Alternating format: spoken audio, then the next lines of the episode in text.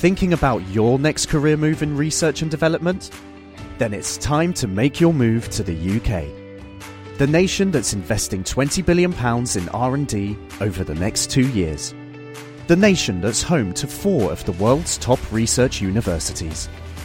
The nation where great talent comes together. Visit gov.uk/great talent to see how you can work, live and move to the UK. This is Today with Kino Cunnies on Cape Talk. And you are joined this morning by my sidekick, my co-presenter, Dr. Chris Smith. Good morning. Morning, Kino. Another fine Friday. Here we are.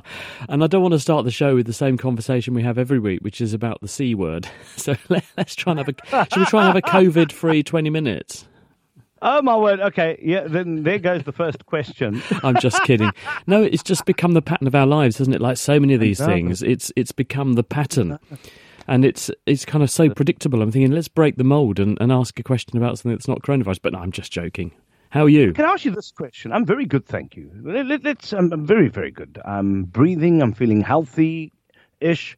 Someone called into the show yesterday saying that we don't give COVID denialists an opportunity to speak on radio, saying that what we're saying about the COVID vaccine, everybody involved in the vaccinology, etc., are only in it to make money for themselves. And I said to them, well, then show us the proof. The only challenge is we're not going to have any right-thinking doctor and scientist busy with trying to save lives, wanting to make time available to go up against crackpots. So what do we say to people who are still COVID denialists? Well, I think you can't argue with the death toll, and there has been a significant and considerable death toll in countries that are not known for lying about their statistics. The UK presides over the embarrassing statistic that we have one of the highest death rates in the world from coronavirus, and those are all documented, confirmed cases. And there are various reasons why that's happened. But it's a serious issue, this.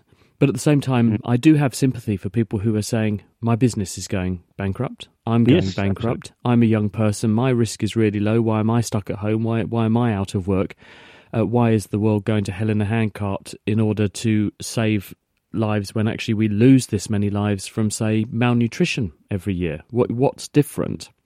So I do think there's a debate to be had, and we do have to have a healthy discussion to make sure we don't end up in a position where the pill becomes worse than the ill, where there is a danger of that happening. Because if you look at the economic cost to all countries that are trying to sort this out, if you're a rich country and you end up with your economy in the doldrums, you become a poor country.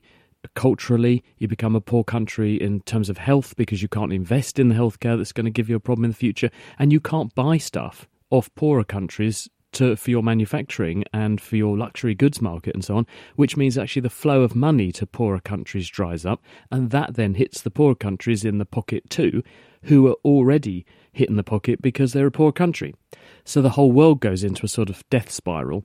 And so it is important that there is a healthy discussion around these sorts of things. So I do have a lot of sympathy for people who are saying, come on, how much more of this? How much further do we have to take this? But what we do have to do is to look at what it's cost so far, look at where the errors are, and then say, well, if this were to grumble on, how many more lives would be lost? How many more health systems would be paralysed?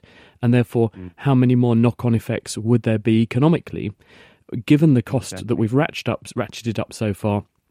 What do we have to do to make sure that it's a one-way street out of this and we don't slip back? Because that's the crucial thing. But being sympathetic to those arguments people are making. But there is anyone who turns around and says coronavirus doesn't exist, I mean, they are deluding themselves. There really is a pandemic. It's a serious pandemic. It is claiming lives.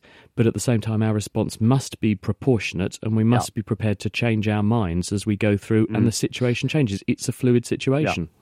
Well, Matthew, who called us yesterday, who I think he's not a crackpot. He's quite a sane guy. He runs a great business, and I understand from whence he comes. So he didn't say that COVID doesn't exist, because I asked him that. But he did talk about,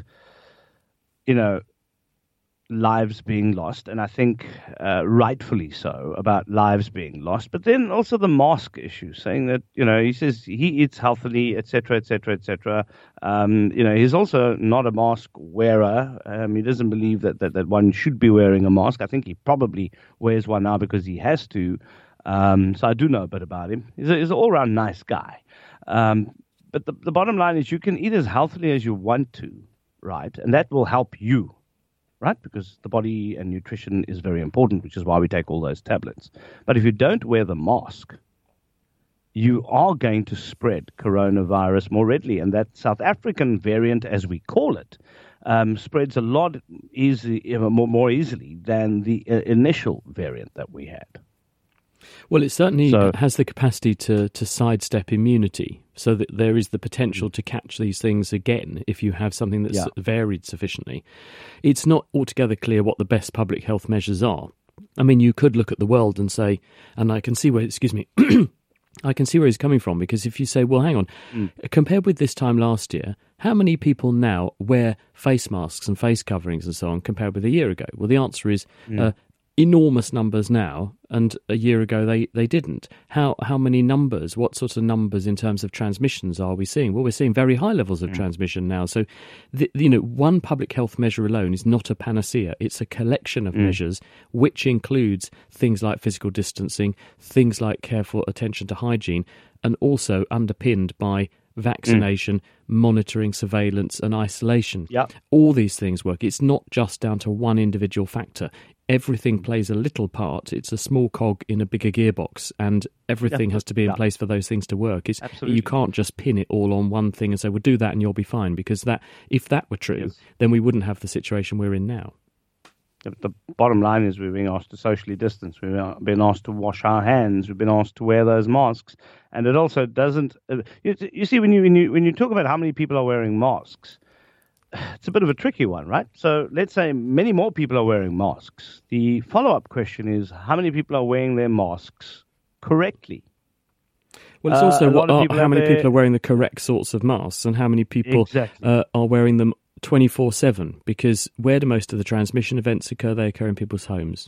Where do people wear face coverings? Not in their homes, because who's going to do that? Who's going to go to bed in a mask? I mean, if you've got an airways obstructive disorder and you have to wear a positive airway pressure mask to help you breathe, well, that's one thing. But most people do not feel fond of going to bed wearing a face covering, but they'll lie next to somebody who, if that was another person in the street, you would say, well, we'll socially distance from them. And it's that close contact in the domestic setting that leads to lots of cases in homes. And so the gaping gap in our arsenal here, in our armoury, is the transmission events that occur in the domestic setting, but also in the work setting. People tend to relax around friends and their friends and workmates, and so often you get those peaks of transmission, home, work. By the way, so someone asked, how did he go from crackpot to nice guy in a space of 3 minutes? Well, the trick there is that I know his lawyer phoned up. Go on, so the honest truth is his lawyer phoned up and said, "Hang on a minute, I'm a defamation lawyer. What did? Can you just for the record, Kino? Just what was that you said again?" He says, "I mean, Matthew messaged me yesterday." He says, I still love you, even though you're a B.I. I mean, he called me something else. He called me a B-boy for mainstream media. Challenge accepted, he says. Matthew and myself know each other very well, and we were taking each other on air because we could yesterday, by the way. That is the context. And we do so off-air as well. So that was the context of all of it, and people got very offended by it. Matthew wasn't. But anyway, let's move on to questions for Dr. Chris Smith. There we go, elevating you again, although I'm sure you're a professor somewhere. Rosalind Valkaliuk, and good morning. Hi, good morning. Hi, Doctor. Hi. Please put me out of my misery. I'll try. I live in a complex, and we are going mad with ants. Please tell me, can they see or smell? Because the minute there is a crumb, there's a multitude of ants. Please help me. Ooh, ants. Well, ants do have eyes, and they also have a very powerful sense of smell, but they don't have noses. Ants have antennae, and those are the little things that protrude from their heads. and they are very sensitive to smell molecules. It's the same thing that a mosquito has and a blue bottle has to track down nice smells. Those antennae are bedecked with a whole raft of receptors. These are chemical docking stations that are sensitive to certain smell molecules, and they're wired up to the nervous system. So when a smell comes along, it triggers one of these receptors or a host of these receptors on the antenna. The signals then ping off to the ant brain, and it can compare the signals across the two antennae in terms of how strong they are, so it can even tell what direction a smell or odour is coming from. And ants use this to find their friends, and when they bump into another ant, they'll brush those antennae over the bodies of each other, and they rub off what are called cuticular hydrocarbons, which are basically ant BO, and in this way they're able to interrogate, am I related to this ant? Is it a member of my nest? And if it's not, they'll have a fight. If it is, then they'll say, great, take me to where the food is. And they lead each other. And they will lead each other along pheromone trails, which are also smell pathways. As ants move along, they lay down a trail of their own scent, and they put particular branches or patterns of branches into the paths, and those branches are always at a certain angle, so the ant knows whether it's coming or going, quite literally. And by interrogating the direction of those branches, it can lead to the nest or lead to the food, and the more ants that go down the pathway, the more the pathway gets reinforced, and in that way they find food, find a good food source, and cart all the food off to their nest. So if you put down something that an ant bumps into that looks promising, it will go and get as many of its nestmates as it possibly can, as quickly as it can, to cart off all that food back to the nest to feed everybody. Thank you very much for that, Rosalie. Hopefully that sorts out the problem. I'm glad I'm not the only one with an ant problem, by the way. Yeah, they come out of the they come out of the floor and everywhere, and they just I know. Before you know it, you know, Kino. There's another question is: do you know how you tell the difference between a male and a female ant? No. Very simple. Someone taught me this. You just drop it in water, and if it floats, boy ant. Is it? Sorry, I was slightly slow there today. Boy, Ed. Love it. Love it. That's why we love Dr. Chris Smith, the naked scientist. Pile in with those questions. Morning all, my question is, does drinking soda water increase my propensity to pass gas? Yes. The bottom line is, if that's the right word to use, yes. Sorry, we're all at it now. It's just happening now. Soda water is fizzy because it has a huge amount of carbon dioxide dissolved in it, and when it goes into the glass, the gas finds rough patches on the glass surface and starts to bubble out of solution. That's why you see the fizz rising.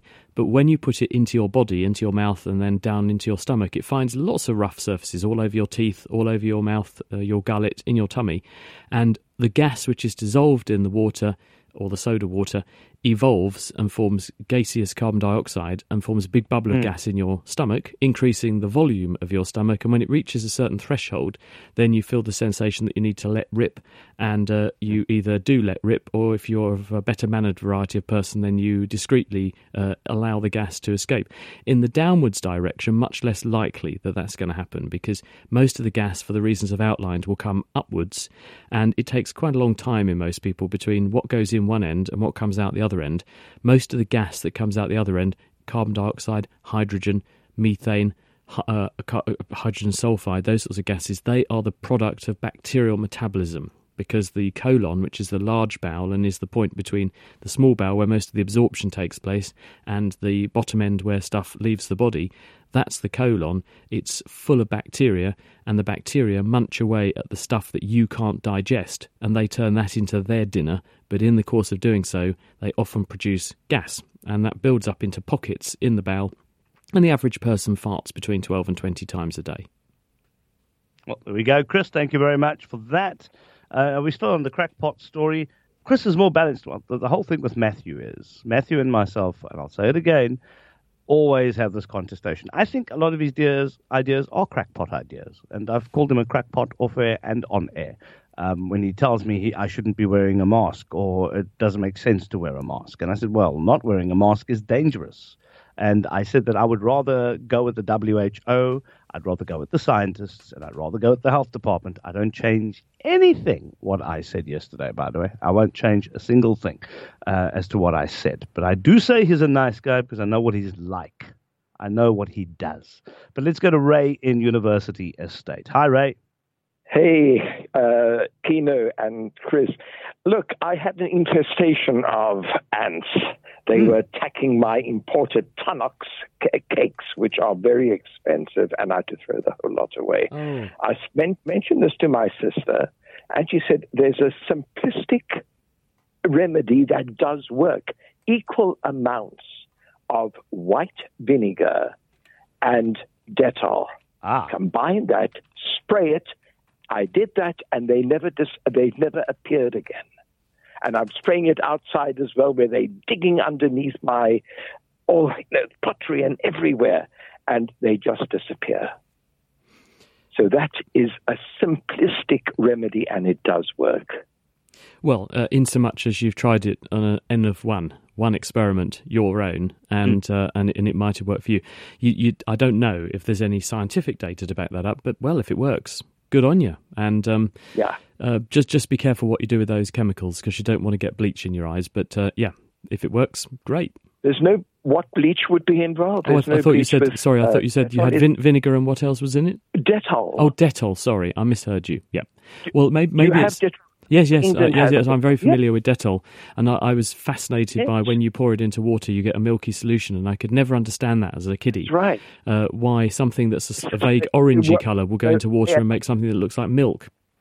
Yeah, Chris, my sister and I won't harm anything, not a bee, not an insect, anything. And this is the most humane way I can think of getting rid of them without actually having to kill the creatures. Well, that's great. I mean, maybe, as you say, it's the smell. The other thing is that Dettol is oily, and it probably does get into the ground and impregnate the ground.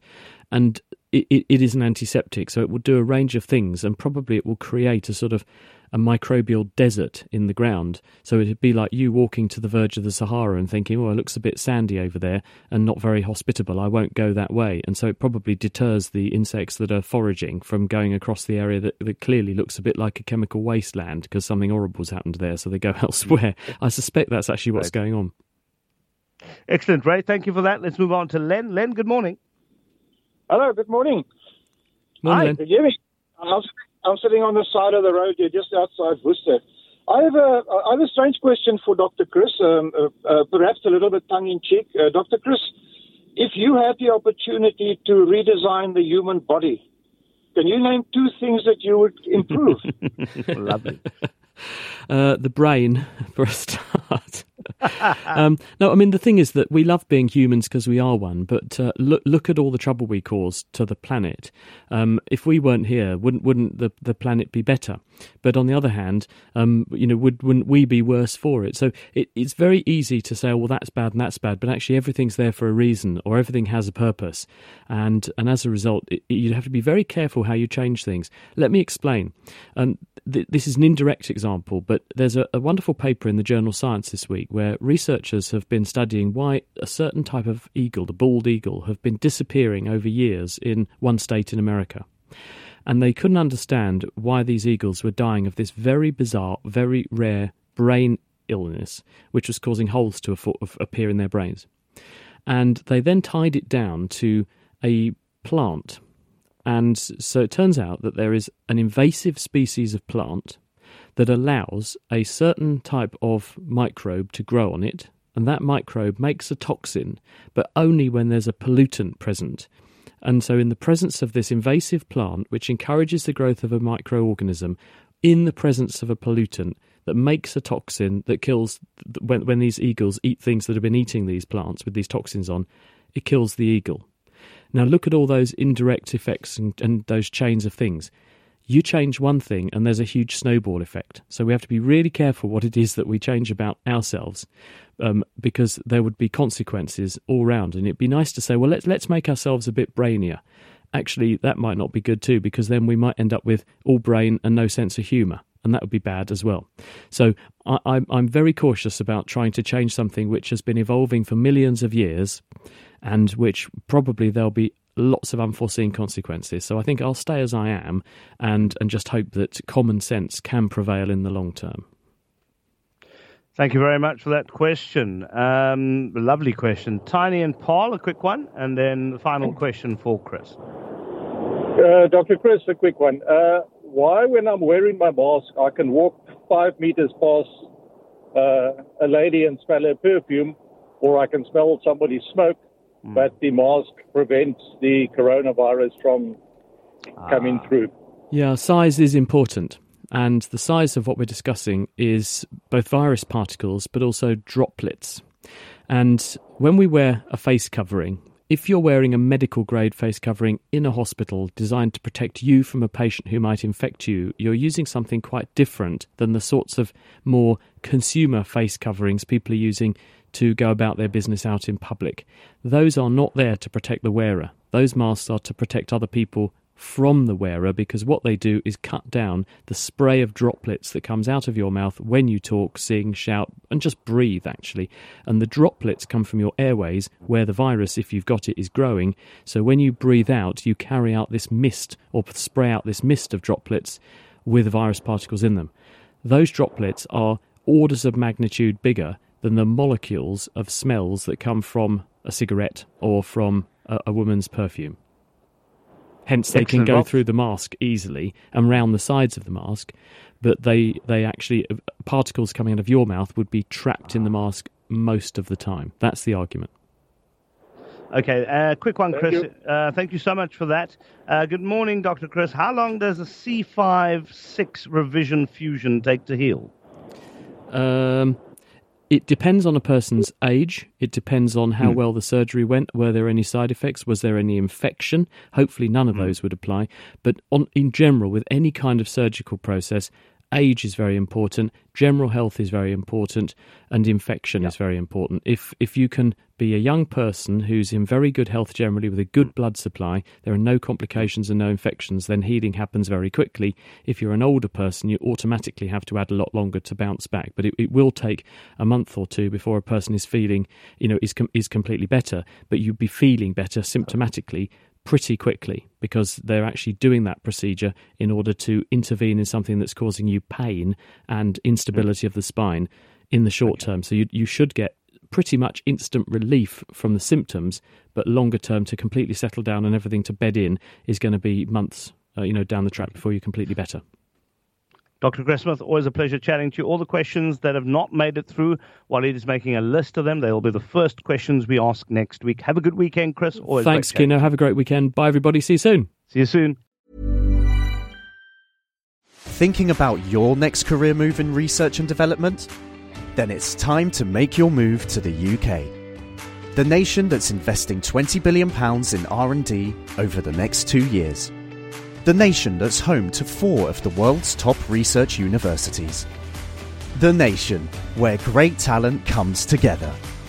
Visit gov.uk/great talent to see how you can work, live and move to the UK.